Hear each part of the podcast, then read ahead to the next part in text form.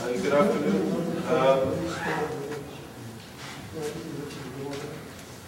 Good afternoon. It's uh, an honor and a really a pleasure to be able to uh, introduce to you Kenneth Levin.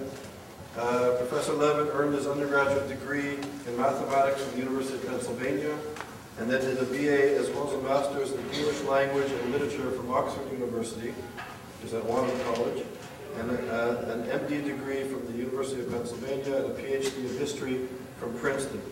He is a clinical instructor in psychiatry at the Harvard Medical School and has taught at various psychoanalytic training institutes in Boston and maintains a private practice in psychiatry. His previous books include Freud's Early Psychology and, and Neurosis, Historical Perspective, and Unconscious Fantasies in Psychotherapy. Dr. Levin has written extensively on, on Israel and Arab, Arab-Israeli, the Arab-Israeli conflict. His articles have been uh, published in the New Republic, the Boston Globe, the Washington Times, the Jerusalem Post, and in many other places. He's most well known for his important book several years ago called The Oslo Syndrome, Delusions of a People Under Siege. And I think this really catapulted his important work into areas of the Israeli-Arab conflict, the Israeli-Palestinian conflict, and Jewish responses to conflict, and certainly touches on profoundly, I think, on aspects of anti-Semitism. So it's really an honor to have you here to speak to our seminar series.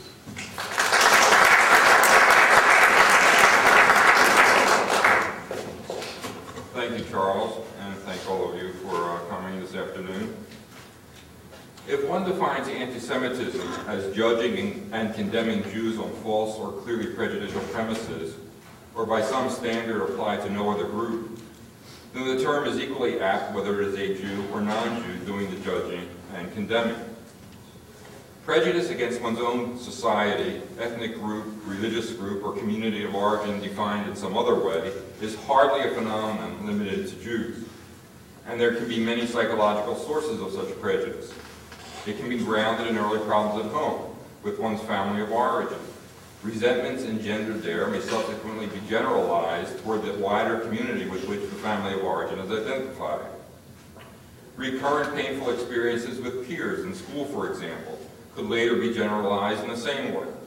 In addition, denigration of one's community of origin and embrace of another can be driven by a desire for escape or liberation from the discontents or disappointments of early life. Attraction to alternative identities, along with prejudicial perspectives concerning one's original identity, can have an allure driven by other psychological dynamics as well. But the embrace of prejudicial perspectives towards one's own community is particularly common within communities under chronic siege, such as minorities subjected to persistent denigration, marginalization, perhaps physical attack. Besiegement is psychologically corrosive, and those enduring such conditions often adopt the perspective of their tormentors and come to see their community as the besiegers see it. While examples of Jews expressing anti-Jewish prejudices can be found in the distant past, a literature on the subject evolved particularly beginning early in the 20th century. That literature often employed the term Jewish self-hatred to denote the phenomenon, and some have used the two terms, Jewish self-hatred and Jewish anti-Semitism, as interchangeable. But distinguishing between them may be useful. Jewish self-hatred can be construed as suggesting a prejudice against oneself as well as fellow Jews, while Jewish anti-Semitism suggests a bias against other Jews, whether all or part of the broader Jewish community that exempts oneself. Again, this distinction is not one made in much of the literature. Max Nordau, the Austrian Jewish writer and early Zionist, observed in 1896, quote, it is the greatest triumph of anti-Semitism that it has brought Jews to view themselves with anti-Semitic eyes, unquote. And he seems to be referring to Jews seeing their own selves as well as other Jews through such eyes. But the concept and term self-hatred captures a profound truth on the level of Jews' sense of themselves as individuals in the face of chronic denigration. For example, the Jewish child subjected to constant anti-Jewish taunts, even physical attacks, and social exclusion in the schoolyard will very often respond by questioning what is wrong with him and how he can change to an acceptance. if his parents and community fail to convey a strong counter-message, not just of the unfairness and bigotry of his tormentors, but more importantly, of positive significance to Jewish identity, of that identity entailing something of genuine value worth preserving and cultivating, then the child's response of self-denigration becomes virtually inevitable and will likely be carried into adulthood, with the child as an adult feeling himself tainted and flawed by virtue of his being Jewish. On the other hand, self-hatred seems less apt when, for example, a Jew or Jewish apostate is vehemently attacking other Jews in, anti-Semitic terms and is clearly exempting himself from the attack, as, for example, in Karl Marx's anti-Jewish diatribes. Similarly, self-hatred hardly seems to apply when a Jew is invoking anti-Semitic characterizations of Jews across some social or religious or political divide, Jews he obviously sees as different from himself. Among examples, all well established by the latter part of the 19th century, are some German Jews perceiving Eastern European Jews as fitting anti-Semitic caricatures, or secular or reformist Jews regarding traditionally religious Jews in this way, or so socialist Jews viewing the Jewish middle class, quote, through anti-Semitic eyes, unquote. Otto Weininger, whose denigration of Jews in his 1903 text Sex and Character is widely viewed as a paradigm of Jewish anti-Semitism, actually offers an analysis of the relationship between Jewish self-hatred and Jews directing their hatred exclusively at other Jews. Weininger suggests that the latter represents a projection of the former. Quote, the bitterest anti-Semites are to, be, are to be found among the Jews themselves, but only the commoner natures are actively anti-Semitic and pass sentence on others without having once sat in judgment on themselves in these matters. And very few exercise their anti-Semitism first on themselves. This one thing, however, remains nonetheless certain. Whoever detests the Jewish disposition detests it first of all in himself. That he should persecute it in others is merely his endeavor to separate himself in this way from Jewishness. He strives to shake it off and to localize it in his fellow creatures, and so for a moment to dream himself free of it unquote. But, Weininger suggests, he himself is too self-aware and too honest to entertain such a dream. He seems in his own thinking to set himself apart from other Jews, those he sees as his fellow inferior beings, at least in this brutal honesty. Weininger is not alone in attributing to rejection the phenomenon of Jews hating other Jews while exempting themselves from their hatred. But this psychodynamic, while no doubt operative in many instances, is likely of less relevance in others. For example, in situations where an individual has been reared with no sense of connection to other Jews and genuinely, genuinely feels no relations to. He then may not feel in himself any of the negative characteristics that he, under the influence of the surrounding society's biases, perceives in other Jews. In any case, the question of projection touches on the issue of self-perception, how one views oneself under circumstances of belonging to a besieged group and embracing indictments directed against the group. Of greater interest regarding the psychological ramifications of being a member of a community subjected to chronic attack is a broader question of how one seeks via psychological responses and behavior linked to those responses to ease one's predicament vis-a-vis -vis the besiegers. As suggested earlier, those enduring such conditions often adopt the perspectives of their tormentors and come to see their community as the besiegers see it. The psychological motivation behind their doing so largely entails their quest for relief of their predicament. But their adopting the perspective of their tormentors and seeking relief can take various forms. They may urge the community at large to reform in a manner consistent with the haters' indictments, hoping that such reform will end the hatred. Or again, they may choose to see particular segments of the community as fitting the besiegers' denigrating characterizations, segments separate from themselves. They may resent being tainted with the same brush, but turn their resentment not on the bigots, but against those others within the community, and hope that by distinguishing themselves from those others, they will escape the hatred. Alternatively, they may seek to abandon the community and lose themselves in the wider society to free themselves of the communal taint. Or they may join the haters in the hope of thereby more emphatically divorcing themselves from the taint. The first of these, embracing the indictments of the besiegers, however bigoted or absurd, and seeking to reform the community to address those indictments, is illustrated by, for example, the response of some Jews to arguments raised in Central Europe in the early modern period against granting civic rights to Jews. Virtually every such argument had its Jewish supporters, who urged communal reform to cleanse the Jews of their supposedly negative characteristics. For example, when it was said that Jews were overwhelmingly occupied with trade, and this was itself degenerate and demonstrated their not being fit for civic equality, there were many Jewish voices that agreed and said Jews had to leave their current occupations and become particularly farmers to render themselves fit to be accepted by their neighbors. Indeed, this is a major theme of the Maskilim, the followers of Haskalah, the Jewish Enlightenment. Similarly, when some in the wider society argued that Yiddish was a degenerate language and was further evidence of Jews being inappropriate candidates for equality, some Jews insisted that their co-religionists must give up Yiddish, not simply because adopting the normative language of the surrounding society would be pragmatic, but because they agreed Yiddish is intrinsically degenerate and inferior and rendered Jews unsuitable for acceptance as equals.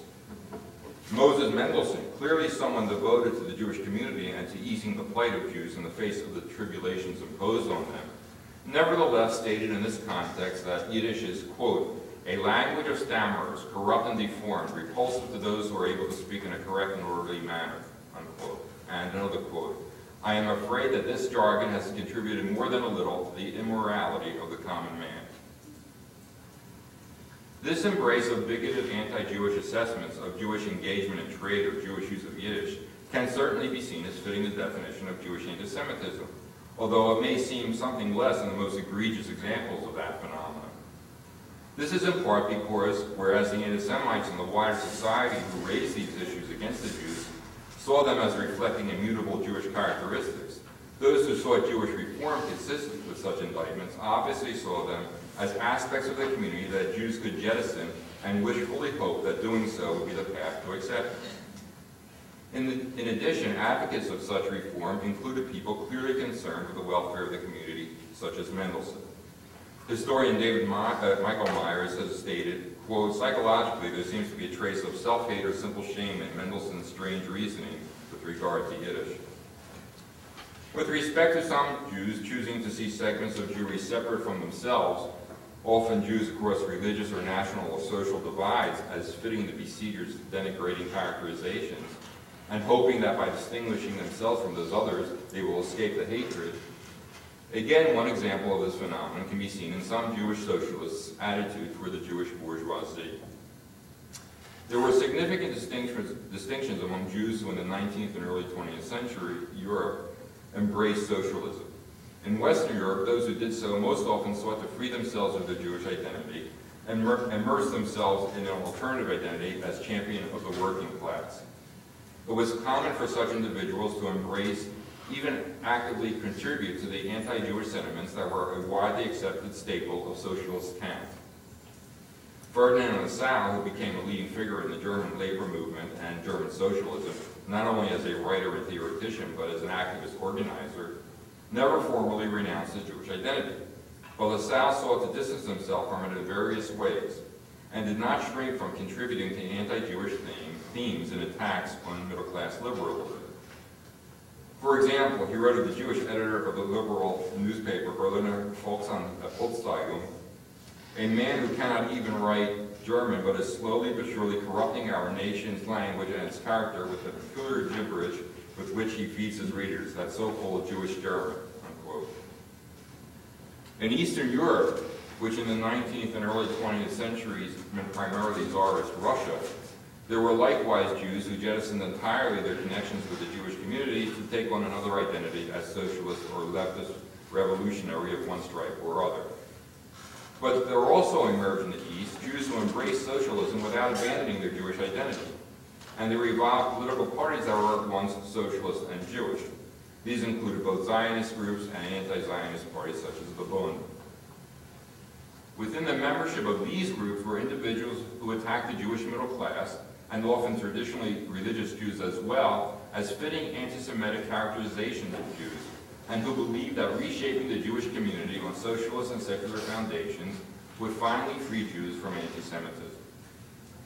Illustrative are the writings of Russian Jewish novelist and essayist Joseph Chaim Brenner, who early in his life became involved with the Bund, but later shifted his loyalties and exertions to socialist Zionism, and ultimately moved to Eretz Israel. Brenner was murdered in Tel Aviv by Arab assailants during the May 1921 wave of Arab terror. The following excerpts are from the, an essay entitled Self-Criticism, written in 1914. Quote, The mode of our living is not one that does us great honor. Yes, we may exist as a mass of gypsies, peddlers, traveling salesmen, and bank. Who can tell us whether, had there been no universal or understandable hatred of such a strange being, the Jew, that strange being would have survived at all? But the hatred was inevitable. It would be a sign of steadfastness and power, of productive strength, if Jews, if Jews would go away from those who hate them and create a life for themselves. If there is no great such movement today, if only a handful of young men can be found among 12 million to give their sweat with which to rinse off the horrible plague of huckstery that has infected us, and their calloused hands to roll up, uh, to roll our historic shame off our backs, then this is a sign, the sign of Cain, that the hucksters cleave to their huckstering because they lack the strength for anything better. Then come our national apologies and tell of the steadfastness of the Jews in their religious belief.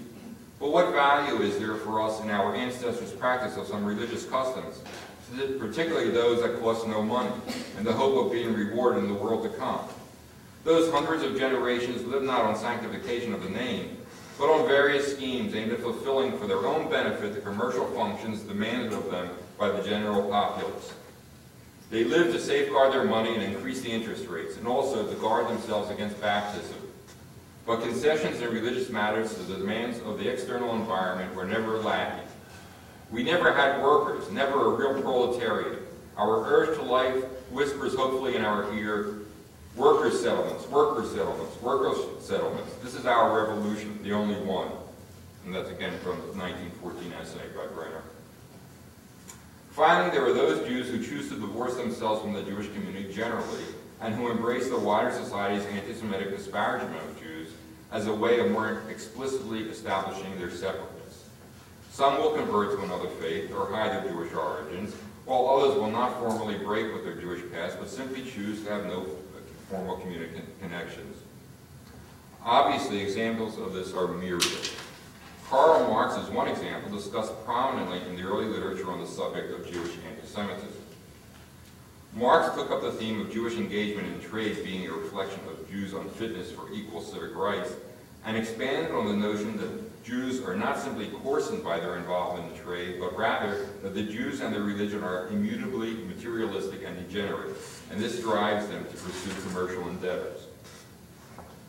Marx underwent conversion to Christianity in his native Trier at age six in 1824. His father had converted seven years earlier, at least in part for career purposes, and had thereafter cultivated a German cultural identity. The elder Marx appears to have regarded his path as having abandoned a lesser identity for a superior one, and to have encouraged the same perspective in his son. From his earliest entry into the public arena, Marx was clearly interested in distancing himself from quote, the Jews. In the words of Isaiah Berlin, quote, Marx was determined that the sarcasms and insults to which some of the notable Jews of his generation, Heine, Lassalle, Disraeli, were all their lives a target, should, so far as he could affect it, never be used to plague him, unquote.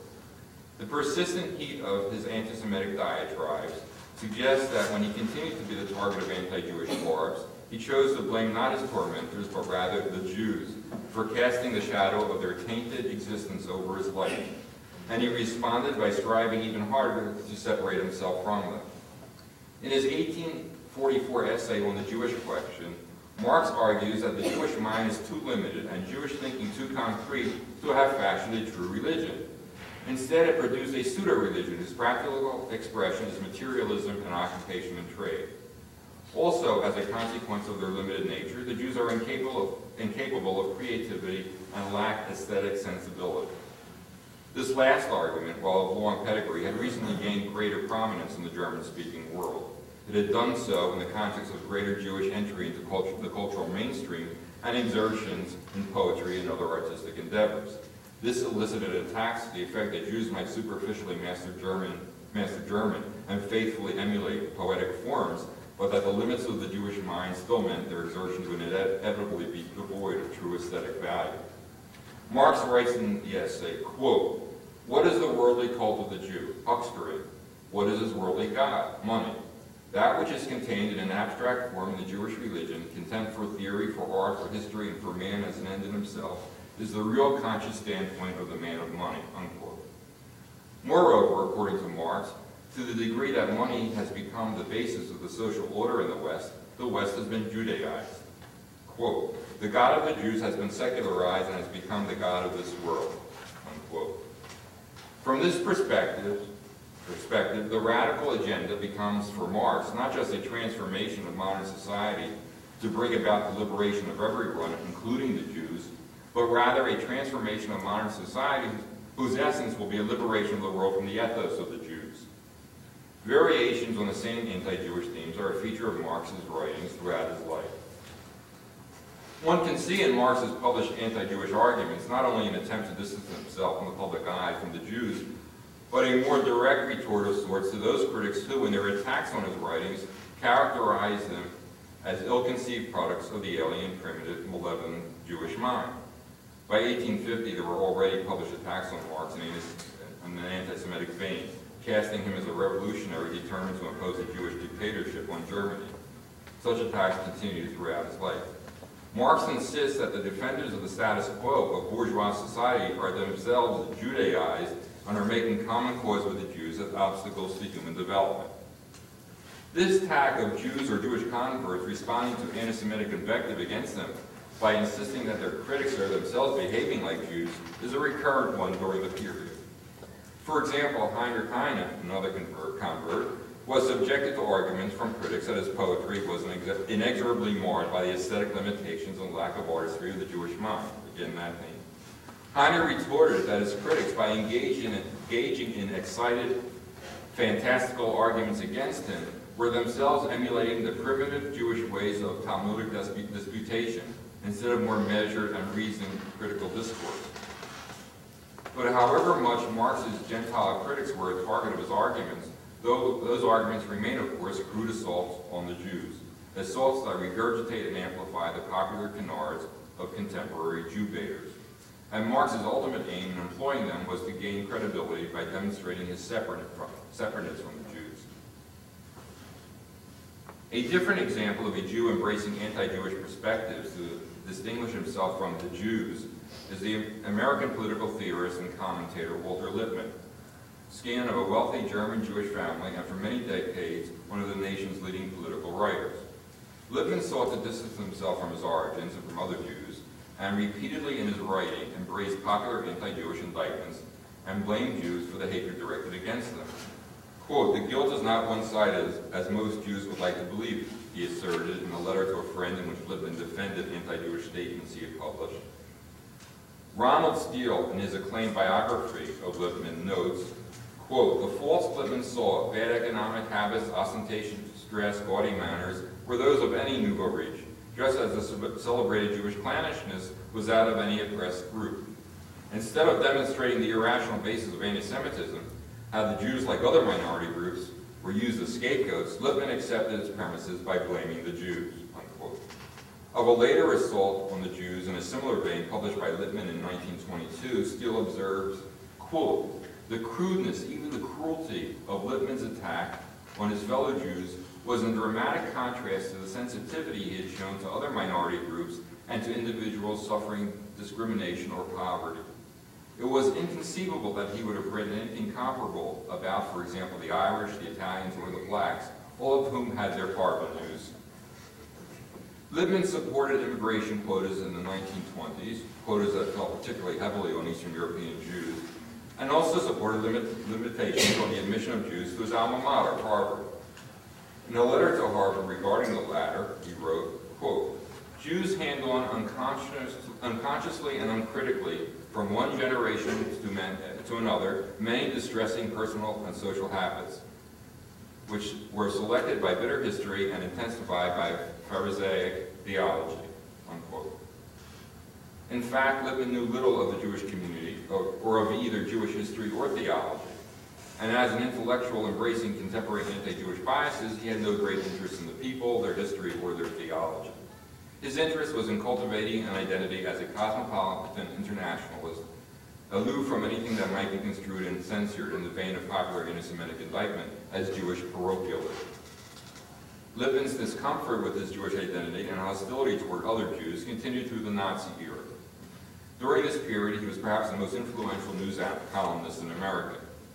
In 1933, he defended Hitler and the Germans and insinuated that the Jews were responsible for their, for their ill treatment.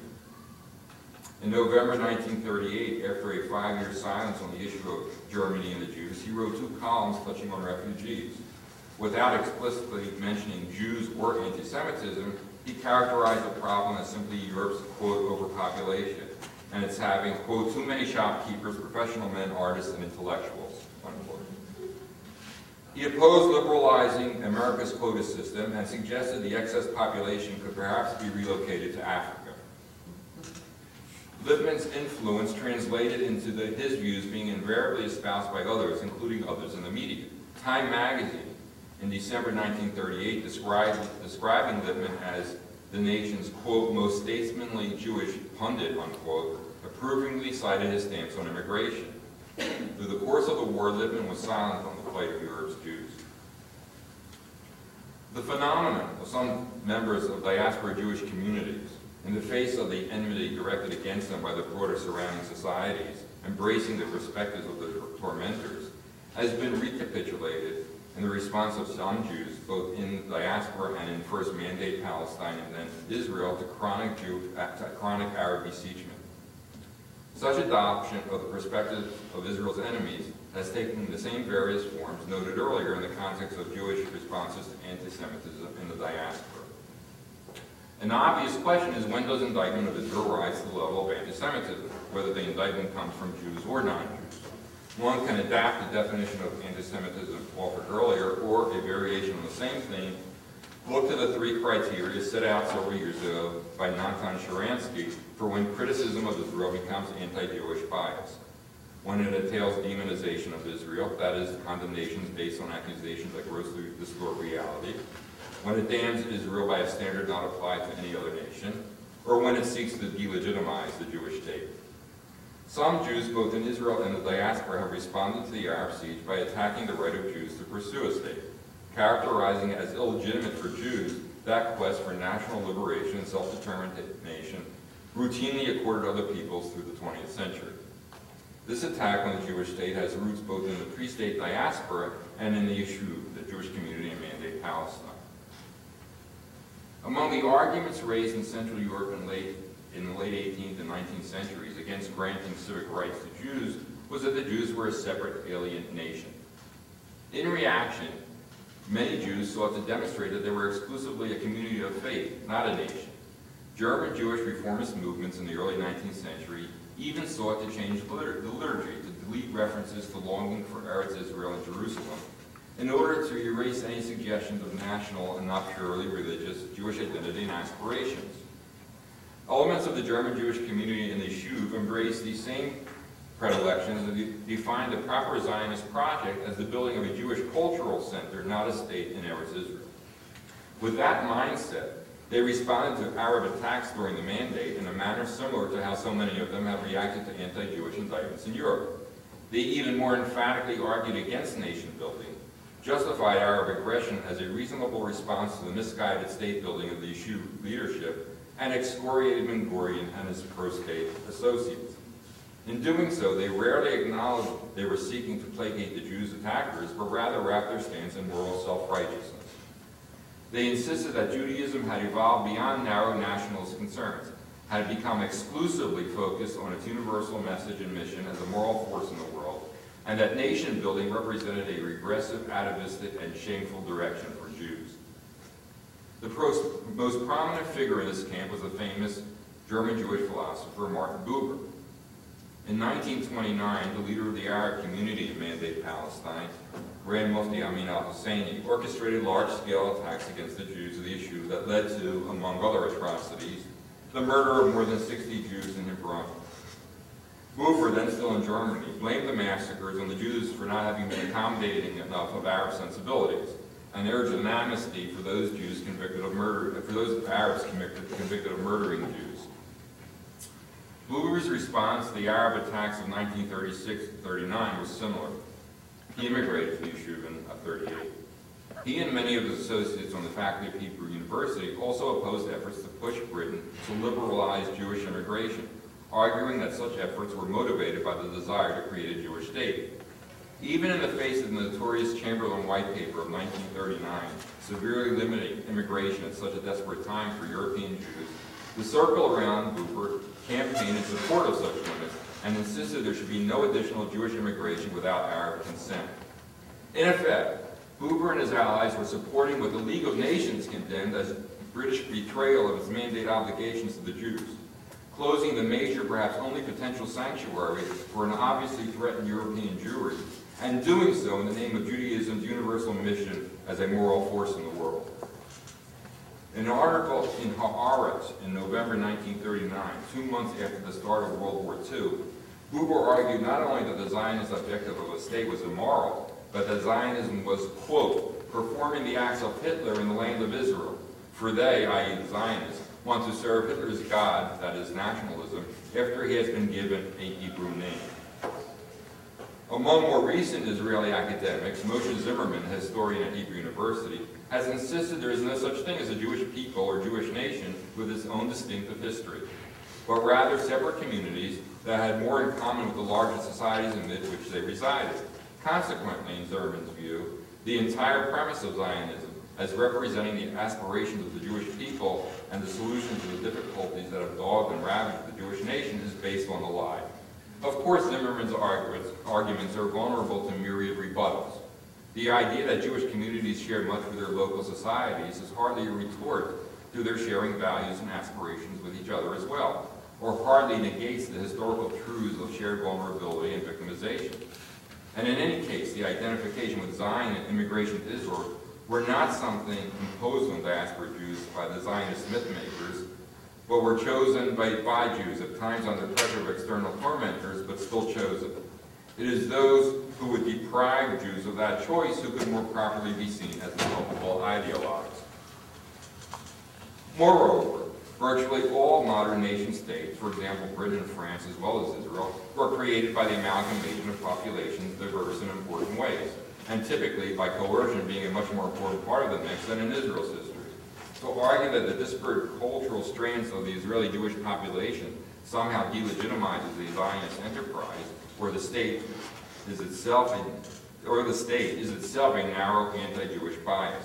Indeed, Zimmerman's is an anti-Jewish bias of a particularly crude sort, as when he compares Israeli public school education and Israeli history and Zionism not to education in national history and national culture in Britain or France or the United States, but to the education of Hitler Youth. Zimmerman's work explicitly connects historical revisionism with the advancement of an anti-Zionist agenda. According to Zimmerman, as there was no Jewish nation or people to provide a foundation for a legitimate national liberation movement, Zionism is bogus, and in any case passe, and so it ought to be discarded into the trash bin of history. Joseph Agassi, a professor of philosophy at Tel Aviv, Tel Aviv University, has similarly written that Israel, having established itself on the basis of a misconceived, quote, phantom nation, i.e. the Jewish people, is consequently similar to the Soviet Union and, as you may well have guessed, Nazi Germany. The, writers of some, the writings of some other academics who share such views focus less on details of the alleged misbegetting of Zionism and simply emphasize Zionism's alleged sinfulness or at best its obsolescence. Menachem Brinker, a professor of Hebrew literature at Hebrew University, declared in a Jerusalem Post article in September 1995 that Zionism is a, quote, totalitarian concept that, had, quote, that has, quote, outlived its usefulness and will ebb away in time, unquote. Views similar to those of these Israeli academics have, of course, been offered by numerous Jews in the diaspora. Tony Judt, for example, has famously or infamously called for Israel's dissolution, as in his article, quote, Israel the Alternative, in the New York Review of Books in October uh, 2003. Judt justifies his stance logic to claim that Israel's existence as, existence as a nation based on an ethnic religious identity is at odds with the spirit of the times. This seems a dubious line of reasoning, not least because just within the preceding decade, more than 20 new nations were created as a result of the dismantling of the Soviet Union and Yugoslavia and the breakup of Czechoslovakia, nations established largely on the basis of ethnic religious identities. At least a partial explanation for Judt's particular bias towards the Jewish state can be gleaned from his complaint that, quote, Today, non-Israeli Jews feel themselves once again exposed to criticism and vulnerable to attack for things they didn't do. That is, for Israel's alleged misbehavior. Judt is clearly interested in diminishing his own exposure to such criticism and attack by distancing himself as much as possible from any association with the Jewish state. Myriad illustrations of diaspora Jews damning Israel with false allegations, invoking Nazi analogies, and calling for dismantling of the state are offered by Alvin Rosenfeld in his much maligned monograph, Progressive Jewish Thought and the New Anti-Semitism, published in 2006 by the American Jewish Committee. Many such voices in Israel and the diaspora argue that Israel has forfeited its right to exist as the state of the Jews by its alleged past transgressions or by virtue of its policies in recent decades.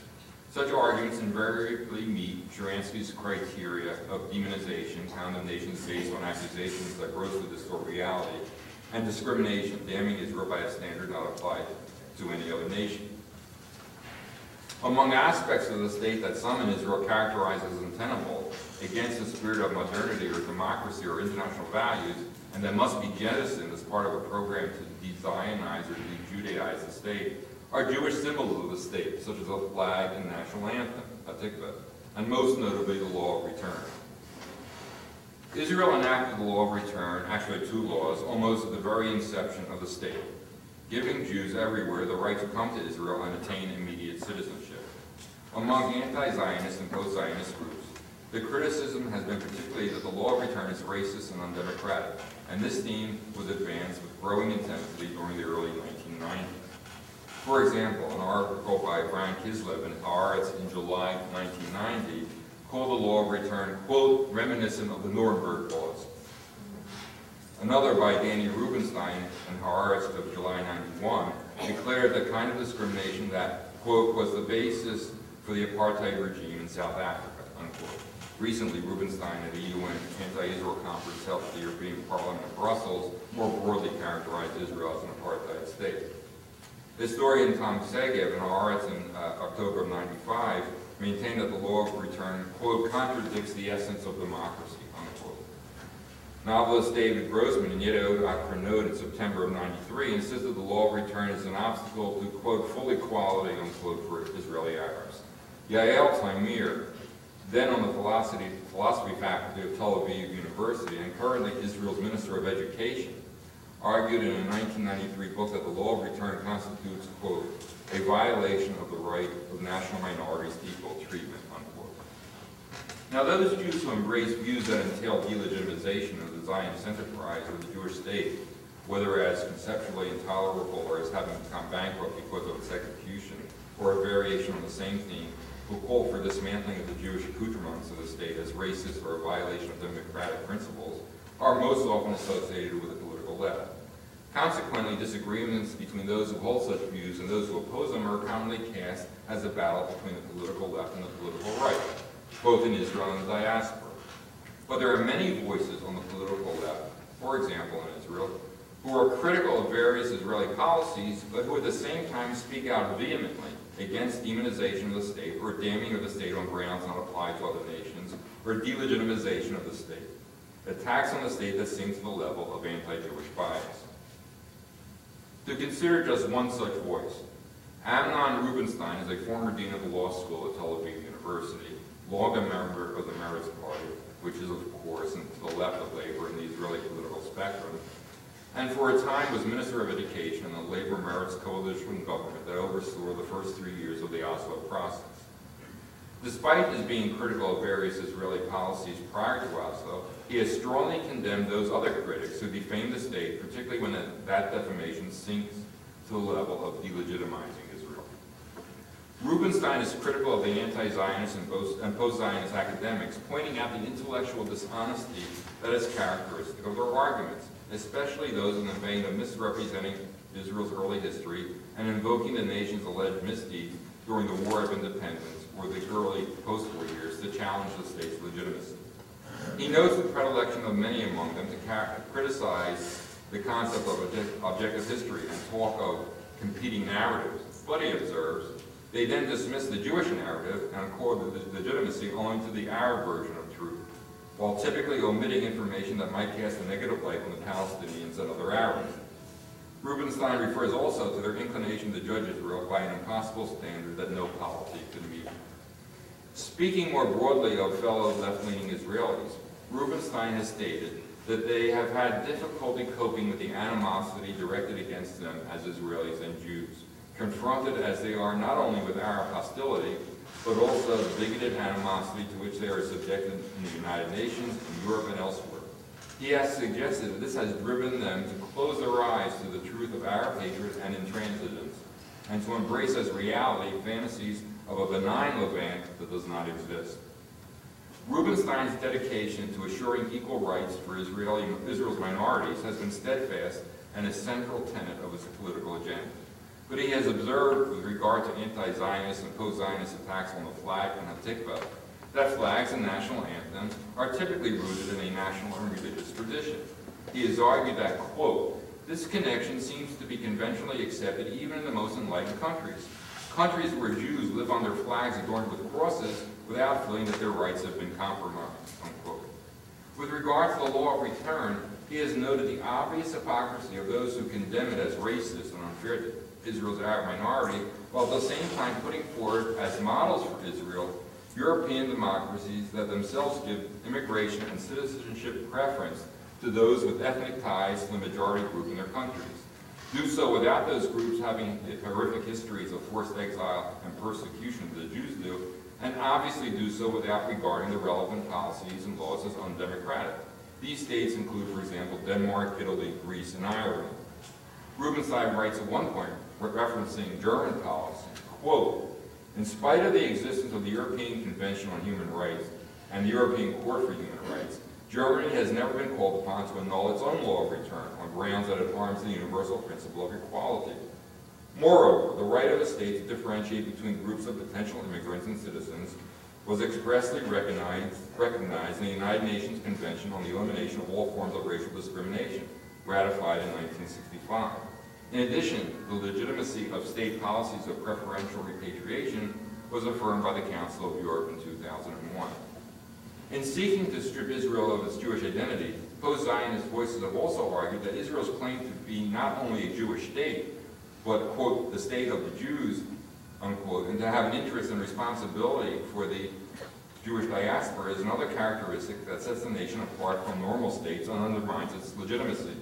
But here again, Rubinstein argues, Israel's stance is not as unique or abnormal as its critics would suggest. On the contrary, he observes that in Europe there has been a trend toward increasing recognition of this right of states to assert an interest and a responsibility for their kin living elsewhere. With kin meaning, of course, those with ethnic ties to the majority group in the country. Rubinstein notes that, quote, nine European countries, Austria, Bulgaria, Greece, Hungary, Italy, Romania, Russia, Slovakia, and Slovenia, have even passed laws granting official status to the connection between the nation and its ethnic or religious brethren, or sorry, national brethren living abroad. The legitimacy of such legislation and related policies was asserted by the Council of Europe Venice Commission in 2001 and endorsed by the Council in 2003. Rubinstein's stance on, this, on these issues points out what should be obvious truth, that one may stand anywhere along the political spectrum with regard to views on, of Israeli policies and their reformation without subscribing to or tolerating bigoted attacks on the state, attacks that sink to the level of anti-Jewish bias. No doubt, as long as Israel is under siege, there will be Jews in Israel and the diaspora who, in their desire either to reform the state in accordance with the indictments of the besiegers, because they hope thereby to end the assault, or to exempt their part of the Jewish community from, the, uh, from attack, or to separate themselves as in, individuals from the community, will lend credence to and even outrightly support bigoted claims against Israel. This virtual inevitability makes it all the more incumbent on others, again, wherever they stand on the political spectrum, to follow Rubinstein's model in speaking out against Jewish anti-Semitism. Thank you.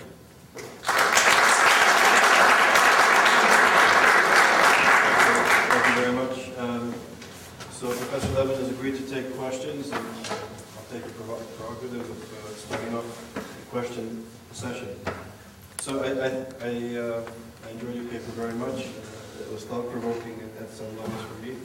Um, Having been a scholar in Israel, I was at Ben Gurion University in the late 90s and early 2000, 2000s. Um, And I was part of a milieu that was very much, say, speaking to and connected to Arab scholars, Palestinian scholars, postmodernists, and there was all sorts of excitement leading up, I think, to Camp David, from Oslo to Camp David, um, among the scholars. But as it became clear that Arafat wasn't interested in peace, as Islamicists were rising to power, and things were shifting on the ground, and I think people, before the failure of Camp David, people who were going to the territories were realizing something was shifting, especially with the rise of radical Islam, that there was, I think, a reaction to that. I think some people um, you know, maybe took off their rose-tinted lenses and saw the reality on the ground. And as the Intifada started and things shifted, I think, I, I would say that there's been a shift. Uh, There's very few people left on that sort of edge of the spectrum. A lot of people became more centered or woke up to the reality on the ground, and radically shifted reality on the ground. Um, But having said that, from a psychological perspective, it would make sense to me that Israeli scholars feel besieged. I lived in Jerusalem during the Second Intifada, and definitely had a sense of bes- being besieged in terms of my space, my personal freedoms, and I'm sure affected me psychologically, um, as well as the people living, particularly in Jerusalem and in Israel in general. So there was a sense of besiegement, and I can understand that how some scholars and intellectuals internalize it and deal with it.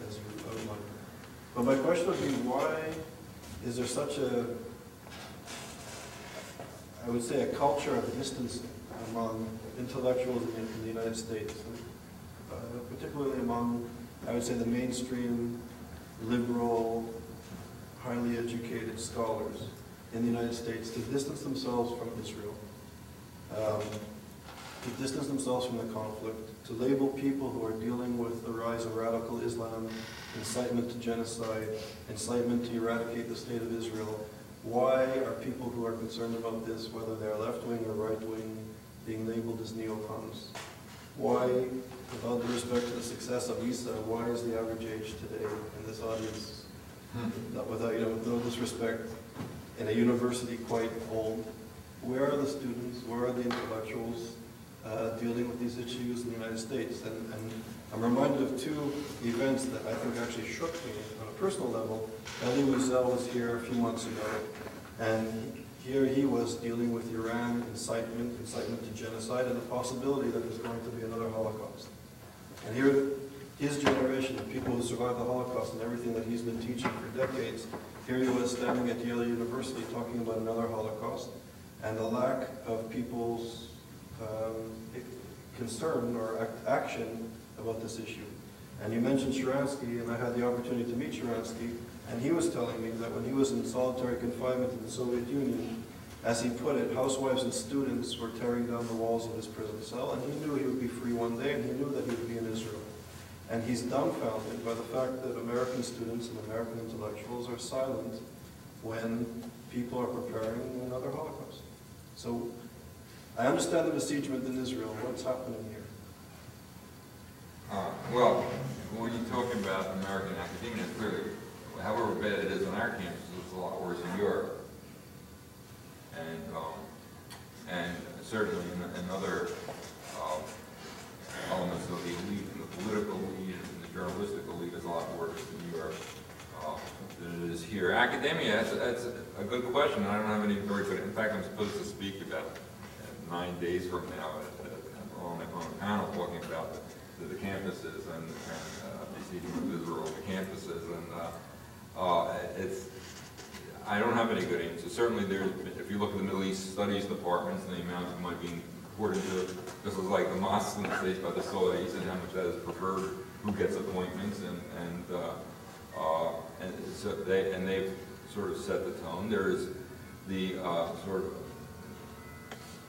new left, post-Vietnam people who went, a lot went into academia to avoid the draft in the sixties, and now they're now running the universities and have, a- again, particular political predilections, international, this, uh, people have written about, uh, postmodern, but internationalist meaning against the West, you know, anything that's anti-Western. And for many people, for many people, it's not often say this way, but Israel's greatest sin is being an ally of the United States. And that's true on American campuses as well.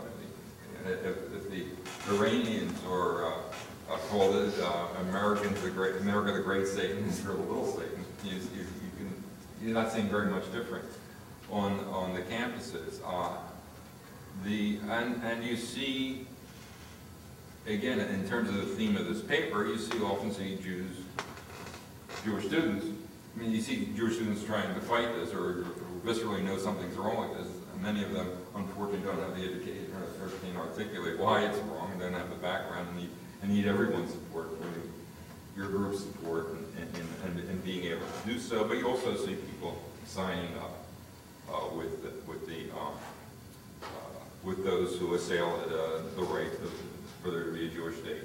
So, uh, The, again, people have thought about this and and written about this, and uh, and thought about it much more than I have. Uh, There, people have talked about what is the cause of the left in the face of the collapse of the Soviet Union, in in the face of the collapse of the communist movement, uh, except in Cuba, maybe, you know, or the vestiges of it in in China.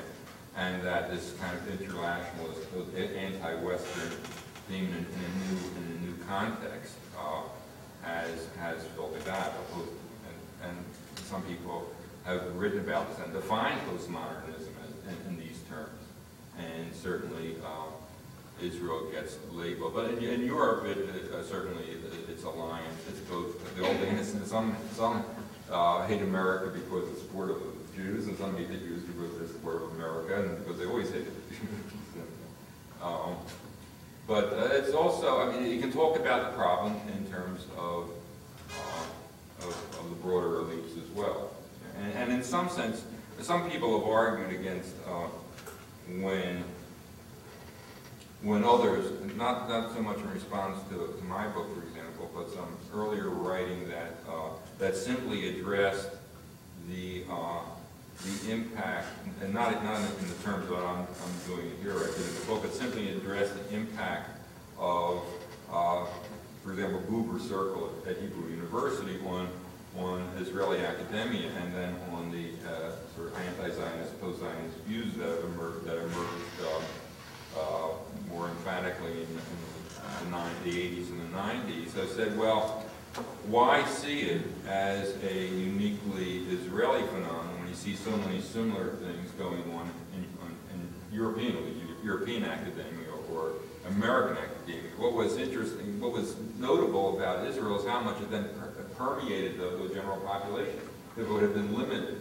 You know, we see Perhaps we'll see, we'll see it in, in other ways. And of course, in America, you, if you talk about the political impact, you're not just talking about the campuses, you're talking about the media and everything else. And, but the campuses have not had the impact, uh, the academics have not had the impact that, uh, that they have in, in terms of conveying, winning over people to their message as they did in Israel. And I think the, the, that broader uh, willingness to close their eyes to what was, what they were being subjected to, to the real predicament, and embrace this delusional comprehension of the predicament is what, uh, the very situation of besiegement is what drove them to, uh, to listen, uh, to to buy into the academic line.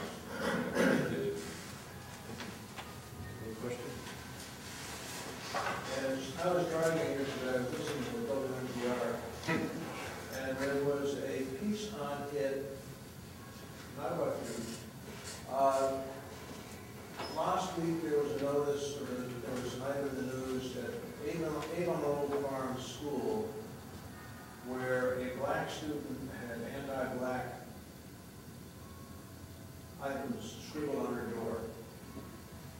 Uh, Driving in today, they said that they had found the perpetrator, and it was another black student. And I'm wondering if people other than Jews have certain forms of self-hate. Yeah, absolutely. Um, My argument in my, in my book uh, is that this is, some people have tried to say over the years, you can go back again in some of the writings on Jewish anti-Semitism or Jewish self-hatred a hundred years ago, this was a uniquely Jewish phenomenon. And have given reasons why it it might be uniquely Jewish. In fact, I argue the opposite, that you can see it with any group under chronic attack, whether it's minorities that are marginalized, defamed, uh, denigrated, perhaps physically attacked, or small states under chronic siege by their neighbors. And uh, if you talk about blacks, interesting, you could, uh, you could read de Tocqueville, in writing in 19 in 1835 about uh, blacks he came across that were not slaves, but you know how they sort of bought into the white concept of black inferiority in America. Uh, and it, there is a, a- an interesting, uh, and we were just talking about elites within societies. Uh, there, in, Thurgood Marshall, of course, the first African-American Supreme Court justice, wrote a concurring opinion to a Supreme Court case in uh, 1977, in which he starts off his opinion by saying that it is well known among social scientists that the elites of minorities commonly embrace the wider society's bias against their own minority. And the case he was talking about did not involve either Jews or African Americans. I mean, it's clear talking, saw, he saw this true of African Americans. Uh, This case actually involved uh, Mexican Americans. But that, that's an an interesting statement, addresses what you're saying. So to add, I think Du Bois in 1899 wrote about this notion of double consciousness, which is fascinating in terms of self-hatred and perceiving yourself in society. I would like to suggest maybe in addition to what you just said. Um, I think uh, the need, when, when, when one moves from his own society and try to be accepted into another society, or, okay, or another circle, uh, might generate that you described in order to fulfill the need to be accepted. Then you have maybe to deny your source. And I'm saying it because you primarily see it uh, among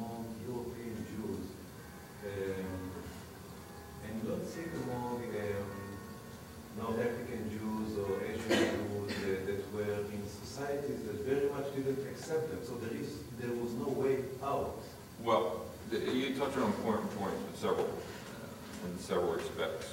Uh, One could argue, why- in terms of why, why uh, it- you see it, it most, or often see it most among the elites groups, what- what Thurgood Marshall was referring to, that it's the elites who aspire to a different place with broader society. You know, the, the, most of the, of the minority may be comfortable cocoons within, within their own community. It's the other, it's those who aspire, either because they, you know, they, they- have the aspiration to begin with, and so they're going to, you know, look at themselves differently because they want to be accepted, or those who, yes, their, their, whatever, their position in life, their, their family's position, their, their, uh, talents, whatever, pushes them towards interaction with the wider society, and then they come across the bias, and so they, they respond to that with, with, uh, in the way you're saying. Uh, so that, you could look at that as uh, part of the explanation for why it's particularly elites, or more so elites. But there is the other issue of what, communities are not defenseless against, not entirely defenseless against the psychological corrosiveness of besiegement. But defense is, requires uh, strong communal institutions, communal institutions that have some uh, moral suasion in the community that convey a different message. A message of the, of the individual's integrity, the community's integrity, that, that they are being abused, that, that there's the lie and the assault, the lie and the bias. It- It's equivalent to, in fact, my model, as I refer to in the book for this whole phenomenon on the, on the level of individual psychology is the psychology of abused children. If you talk to anybody who's worked with abused children, psychiatrists, psychologists, social workers who work with them consistently or have much experience in really uh, going into some depth, depth into their uh, modes of thinking, they'll tell you they almost invariably said children blame themselves. And if you talk about chronic abuse, you're most often talking about parental abuse. And if you say, well, why do they blame themselves? And most of the literature attributes it to child naivety, children's naivety. That is, the abusing parent tell the children they're bad, and that's why they're doing A, B, and C to them. And the children in naivety just accept that as true. Okay? But, in fact, children are not that naive. You know, the son of an alcoholic father who comes home in a drunken rage several nights a week and beats him, knows he's being abused. But he will repress that and tell himself, I'm doing something wrong. And if, if I were better, if I, whatever, got better grades in school, you know, had his dinner ready when he came home, uh, earned more money in my paper route, whatever, that I could change his behavior. And, uh, and they do so not because they're naive, again, they're not that naive, they do so because consider the existential predicament of such children. They can either acknowledge the reality that they are helpless in their situation, that all the power is in the hands of the other, and resign themselves to that hopelessness.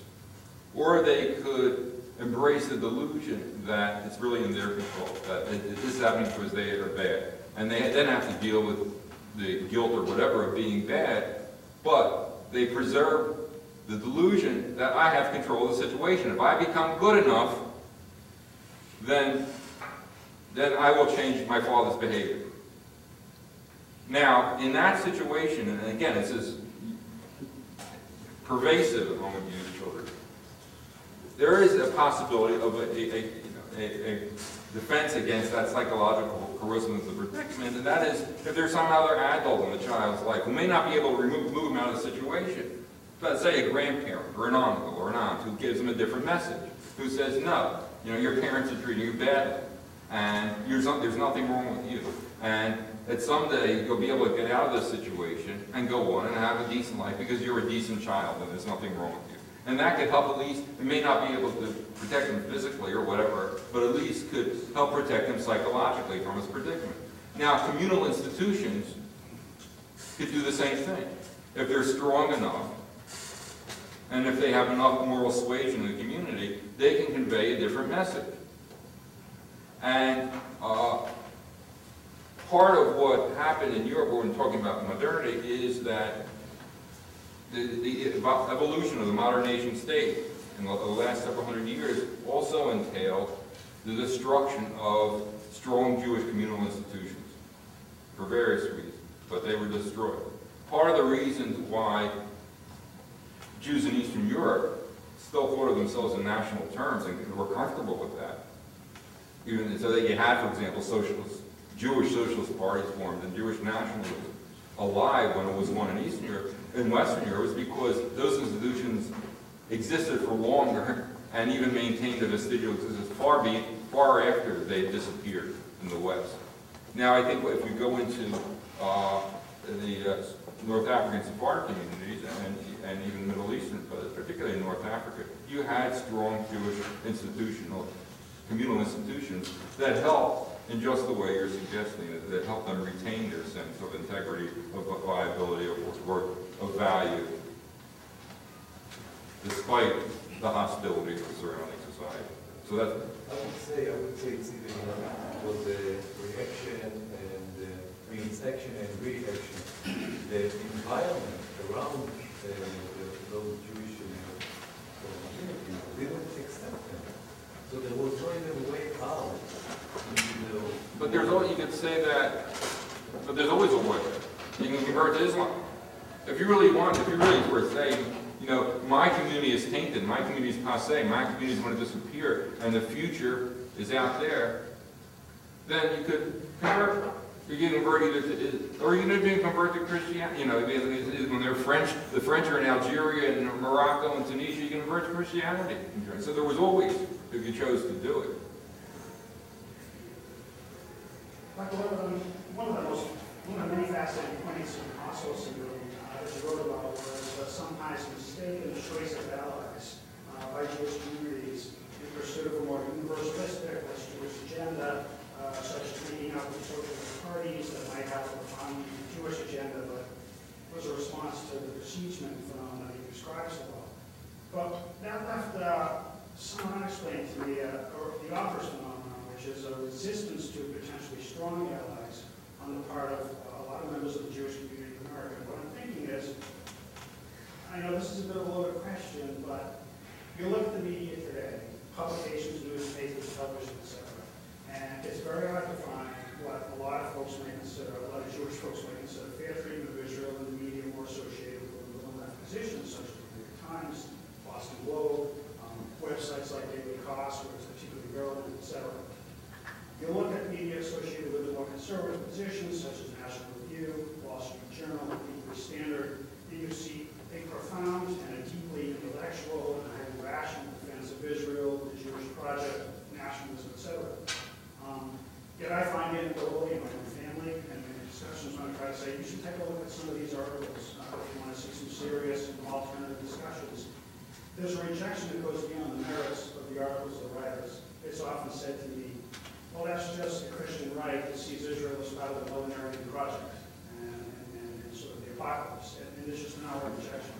I'm curious what your psychiatric and historical analysis of phenomenon is, the closed-mindedness toward strong allies, at least as to this particular issue of Israel's existence and survival. I thank you for asking that. Also, I'm going to address that, but I want to go back a step. And also, because I want to talk about this model of the child, you know, the the helplessness and the and the delusion of being in control. If you look at Israel's actual position, the dominant force in the Middle East is, the the dominant party, rather, this is the Muslim Arab world. You know, there are 300 million in excess compared to uh, 6 plus million Israelis, of whom 5 plus million are. The decision of peace, of come, if and when it will come, will come on the Arabs' timetable, not on Israel's. And Israel has no capacity to really influence it very much. Nothing of Israel does really has that much of, of an impact on it. I mean, I can talk more about that, but it will be on the Israel's, uh, on the Arabs' timetable. But it's that very helplessness, in a sense, that sort of feed, feeds the delusion. You know, that inspires, well, we want to be out of this situation of being besieged, so we will delude ourselves into believing that if we take the right steps. Israel, at its best, could defend the state, hopefully pre- prevents it from being attacked, and if it doesn't do that, at least prevails when the state is attacked. There's nothing Israel can do that, that can force peace on the Arabs. And the truth is, the Arab world doesn't need peace with Israel. In fact, most of them see it as a threat. The leaders certainly do, because they can use, as every, you know, dictatorial regime always does, you use, use outside enemies to divert attention from domestic ills. They've always done that. It's, it's the, uh, uh, coin of the realm in terms of inter-Arab, you know, competition among Arab leaders, who's more anti-Israel. And if you make a concession, then, you, then that generates threats. Uh, if you, certainly the Islamists are, the- are, are not, don't feel any need for peace with Israel. And th- those, those potentates that are holding off the Islamists, it is competing with them within their own populations for anti-Israel and indeed anti-Semitic lines. So if you look at the media of countries with, Egypt, with, with, with which Israel's at peace, Jordan, formerly Jordan and Egypt, full of not only anti-Israel material, but anti, the anti-Semitic material has just increased with, uh, beyond what it was before the peace treaty. But, uh, on the, on the point, uh, that you were raising, I think part of the, uh, of the psychology of, uh, that you saw in Europe too, the psychology of, of besieged groups is to want to, part of their defense, uh, attempts to defend themselves is to immerse themselves in a wider polity, in a wider group. So that, there, you could argue that, uh, certainly liberal forces in Europe are more supportive of giving civic rights to Jews than conservative forces. But at the same time, and, many Jews, for good irrational reasons, therefore, identify with liberal parties. You can talk about in the liberal the Jews. Some Jews assume uh, leadership positions, for example, in the liberal liberal revolutions of 48, of 1848. Or if you look at the unification, unification of Germany. Seems strange now. Unification of Germany and of Italy were both liberal causes, and Jews were overrepresented, and those a, took an active role in. So there was a rationale to it. But beyond that, being, a sense of being a, a, uh, a vulnerable minority, they tried to, they confounded, they were inclined to confound what were alliances that may or may not withstand the test of time because other, you know, alliances form and break up and so forth. They were invested in this notion of universe, that it, preternatural, trans, terrain, you know, transcendent significance. These alliances are forever. And people didn't, when, in, when the, uh, their former, when, when the uh, anti-Semitic parties evolved in the 1880s, 1890s in Germany and, and in Austro-Hungary, and, uh, and most of the liberal allies abandoned them for, and, and joined, the, Jews were lost. What happened? And if you look at polls, you take that history and look at polls of Jews in America, up until very recently, probably if you did a poll today, Jews in America will tell you, uh, been, been polled repeatedly state that anti-Semitism is more common among conservatives than liberals. And there is no basis for that in any polling in the United States. And if you look at it, you can talk about, you know, church anti-Semitism and, on the right, you know, over the years, but you look at populist anti-Semitism, anti-Semitism on the left, which has much to do with, you know, the, the, the hostile response to the immigra Jewish immigration earlier in the, in the, in the, early in the 20th century, and to the quota systems that were imposed mainly against Jews, and to what was going on in the 30s. As much of it was leftist populist anti-Semitism. And the right, there's never been a real indica any indication that anti-Semitism is more common among, quote, liberal people on the left than on the right. But that is a common assumption. Because, and it's because it's this investment in the notion of universal, of, of transcendent alliances. Because they want to believe that there are allies out there that they could, that, that they don't have to worry about, that they can trust them. Even though, again and again, history shows them up otherwise. People didn't know how to respond, you know, again, uh, people arriving from Eastern Europe in the early part of the century, uh, Jews arriving from Eastern Europe, uh, a lot of them, because of where they were coming from, the politics and, and, and Tsarist Russia, uh, embraced socialist parties in this country. And then, particularly uh, with Roosevelt, became Democrats, overwhelming Democrats. And they had good reason to be. And, and, the, and partly because Jews could hardly get jobs in the, in, in the 20s and 30s, bias was such a, at such a level. And, and, and, uh, and the, the New Deal um, employment situations were open to them in a way that uh, competitive employment in, in, the private sector wasn't, and at all levels of positions. And, he, and they saw this as this grand alliance of the, of, of the downtrodden.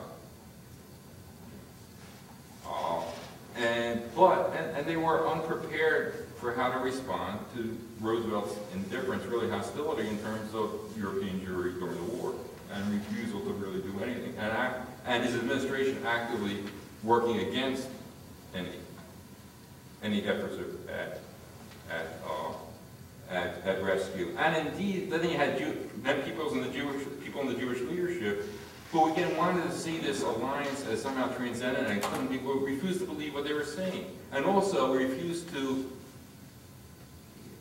to accept Republican help when Republicans were speaking out against the need for, uh, for the need for rescue, urging Roosevelt to pressure the British to open Palestine to Jews to escape from, who, who were in a position to escape from Europe. And there was, you had um, the head of uh, uh, Wise, Stephen Wise, writing to when the, the, the Republicans in their 1944 platform had a plank in it urging that, they, that the administration pressure Britain to open up Palestine. And, and Wise writes to Roosevelt, and attacking Roosevelt for not doing so, the administration for not doing so, and uh, for going along with all Britain's maneuvers to, you know, to prevent any rescue of Jews. And, uh, and Wise writes to Roosevelt, saying he's ashamed of the, it's terrible that the Republicans did this, because everybody knows what a friend he is of the Jews, and he's sure the Jewish people won't accept this and will see the trick, the trick, in what the Republicans were trying to do.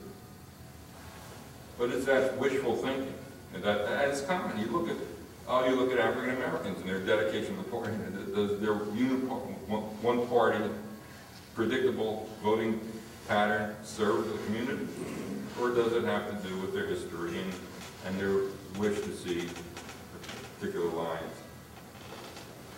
Yeah, I think the question, I, I think it's, when you think about taking the trauma perspective is probably quite relevant as the example you in the Jews uh, trial.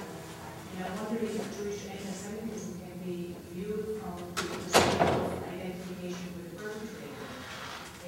Well, uh, yeah, I mean, the, the, uh, in my book, I talk about the, um, Anna Freud's concept of the identification of the aggressor. But, um, Anna Freud, uh, in, in the context of psychoanalysis, is really a, very uh, subversive concept because uh, if you really found, she didn't follow those logical conclusion that really would uh, overturn a lot of her father's theories. But she saw it as a universal phenomenon. You know, she saw it as, the identification of the aggressor, she saw as essentially, she used it to sort of explain the child's embrace of parental criticism. You know, the, the, the basis for morality was, was wanting to identify with the parents. So they embraced the moral precepts, children embrace the moral precepts conveyed by the, by the parents. So this becomes the, the basis for superego against their father's concept of, you know, sexual feelings and repression of sexual feelings. I don't know But- from a psychoanalytic perspective, coming from a trauma perspective, where clearly the decision and sentimentalness of the victim is explained by the, the experience of being attacked and being prosecuted. And I wonder if you view, or if there is any kind of usefulness in thinking about particular Jewish anti-Semitism as a way of the identification with the power that the perpetrator holds against the victim. So you, uh, you hold on to those beliefs as you spoke about the wish to become part of the majority. Right. But here from the perspective of having the power against the victim rather than identifying, like the community identify with the victim and help the victim, rather than perpetrate the victim in, in all of those uh, uh, perspectives that you shared with us today. Certainly, Of they- the they- Jewish, uh, Yeah, But it- it- to, to become, to join with the aggressor, to join with the uh, besieger, not just in terms of divorcing yourself from the community and mimicking the besieger, but sort of being, sort of leading the charge against your own community, yeah, it, it- it is motivated by the same. You know, um, there was a fellow who wrote some years ago, um, uh, he- he's, he's on the faculty of Brandeis. And he was saying, and this goes back to, I have a reference to in my book, uh, late seventies or something, saying that the, the left in the United States is not aggressive enough to, uh, in attacking Israel. And that, uh, the reason why is they, they feel uh, compelled to, to hold back from it because of the way they're, they, they may be viewed if they, if they aggressively attack the Jewish state. And so it's up to Jews to assure them it's okay and to lead the way in the leftist attack on, on Israel. I think that's what you're, you're suggesting, where they, where they not only sort of mimic to ingratiate themselves, but actually become leaders. Yes, and attack. That's exactly what you're saying.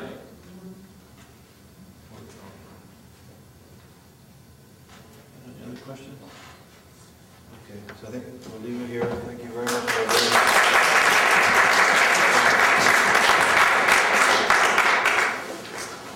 Just to, uh, before you go, Cindy's going to be passing out some notices. Next week, we have a very important event. David Menashri is coming. He's speaking about Iran. He's a professor at Tel Aviv University and a leading expert on the Iranian situation internationally and domestically.